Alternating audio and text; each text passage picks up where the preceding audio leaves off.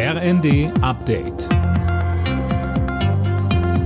Stündlich neu. Auf den Punkt informiert.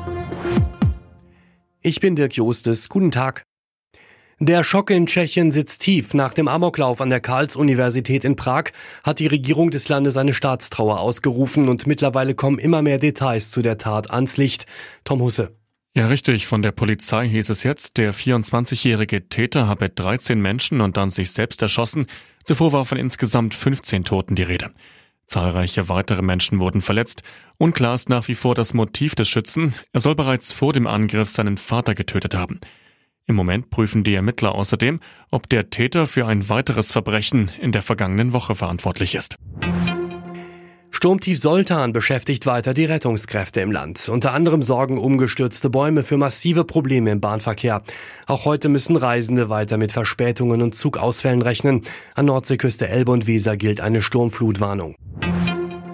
Die Weltgesundheitsorganisation warnt vor einer Hungerkatastrophe im Gazastreifen. Fast 600.000 Menschen seien dort vom Hungertod bedroht, heißt es von der WHO.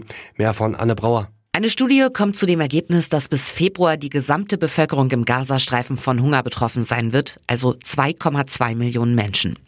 Vor diesem Hintergrund werden die Rufe in Richtung Israel immer lauter, die Militärstrategie anzupassen. Vom Auswärtigen Amt heißt es, es sei dringend notwendig, dass Israel einen besseren Zugang für Hilfslieferungen gewährt und humanitäre Pausen zulässt. Hunger nährt den Terror, warnt die Behörde auf X. In Spanien läuft die Ziehung der Zahlen für die Weihnachtslotterie El Gordo. Die Gewinnchancen sind deutlich höher als bei anderen Lotterien. Deshalb nehmen auch im Ausland immer mehr Menschen daran teil. Insgesamt werden mehr als zwei Milliarden Euro ausgeschüttet. Alle Nachrichten auf rnd.de